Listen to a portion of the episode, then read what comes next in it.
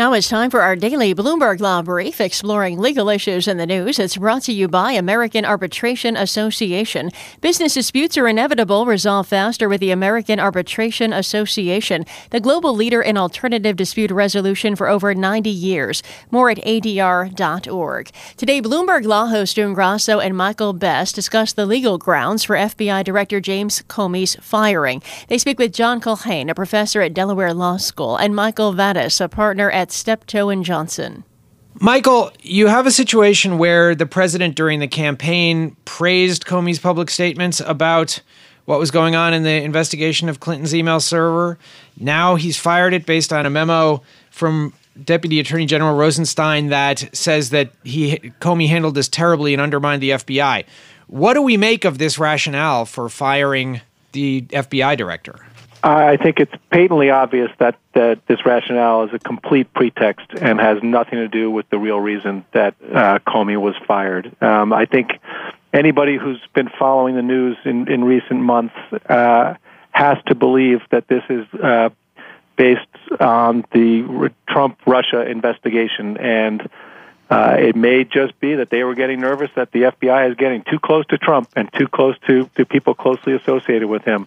I think there's there's no other way to explain this. John, do you agree with that? That there's no other way to explain this?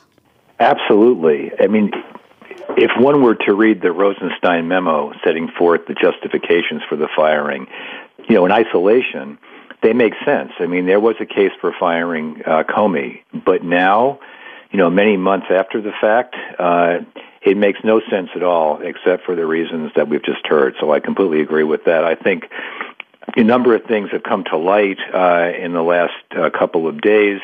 One is that Comey had recently requested uh, more resources for the investigation.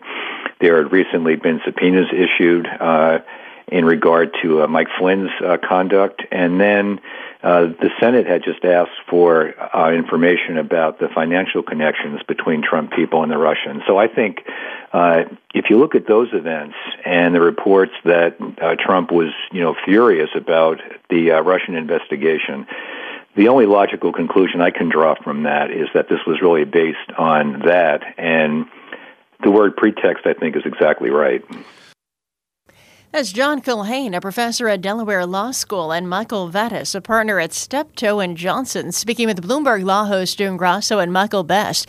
You can listen to Bloomberg Law weekdays at 1 p.m. Wall Street time here on Bloomberg Radio. And among the top legal stories from Bloomberg Law, the Senate Intelligence Committee is making it clear the bipartisan investigation into Russian influence will continue full speed ahead. The panel has subpoenaed documents from President Trump's fired National Security Advisor, Michael Flynn.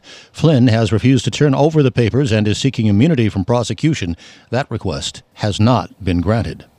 A pension fund is suing directors at United Airlines for giving an ousted CEO a $37 million severance package. Jeff Smisek was forced out in a bribery scandal. A Florida town's firefighters' pension fund says directors made a mistake in signing off on what it called a lavish golden parachute. United says the suit has no merit.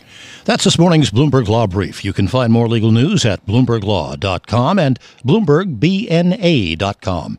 Attorneys will find exceptional legal research and business development tools there as well. Visit BloombergLaw.com and BloombergBNA.com for more information.